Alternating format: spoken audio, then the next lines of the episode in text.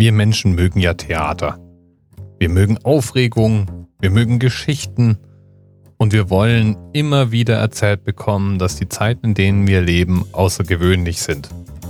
Besonders deutlich wird es in der Sportberichterstattung.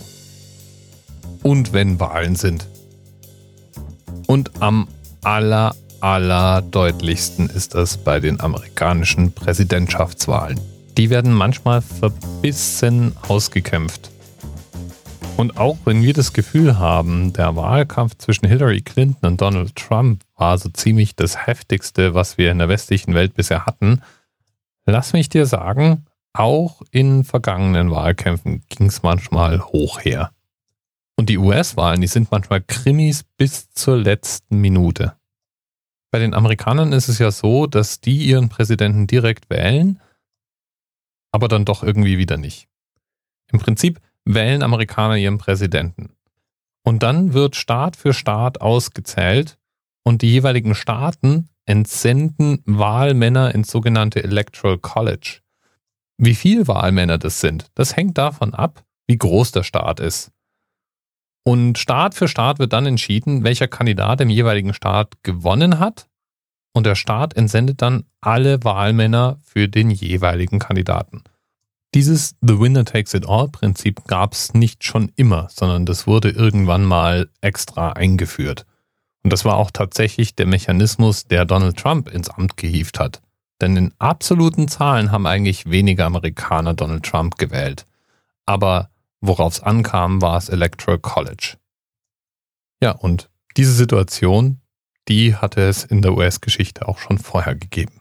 Aber es gab eine Wahl, die ist in der US-Geschichte einmalig gewesen. Und das war die Präsidentschaftswahl im Jahr 2000. Damals trat George W. Bush gegen Al Gore an. Und ganz ähnlich wie bei Donald Trump war es bei George W. Bush eben so, dass er eigentlich weniger Popular Votes hatte und dann wegen dem Electoral College ins Amt gewählt wurde. Es war aber trotzdem hauchdünn. Gerade mal fünf Stimmen im Electoral College brachten ihm die Präsidentschaft. Aber noch bevor es dazu kam, lieferten sich die beiden Kandidaten einen verbitterten Kampf um einen sogenannten Swing State, dem Bundesstaat Florida, in dem es eben ganz besonders knapp gewesen war. Und dieser Kampf, der dauerte über einen Monat. NBC News. This is Decision 2000 election coverage. Here is Brian Williams. Seven o'clock here in the East. The polls in six new states have just closed, and the lead story at this hour is the state of Florida is too close to call. Ja, und dann wurde nachgezählt und nachgezählt und verklagt und nochmal nachgezählt. Und irgendwann stand dann das Ergebnis fest. Florida fiel an George W. Bush. Und das sicherte ihm die Mehrheit im Electoral College. Und zwar echt knapp. Und wirklich knapp war auch die Auszählung in Florida. Das ist nämlich gleichzeitig der Themenanker für heute. Wie viele Stimmen waren es nochmal? 537 Stimmen in Florida machten am Ende den Unterschied.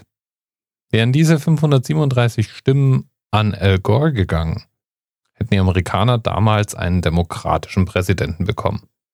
So knapp war es nie wieder und war es auch vorher noch nie gewesen. Bis bald.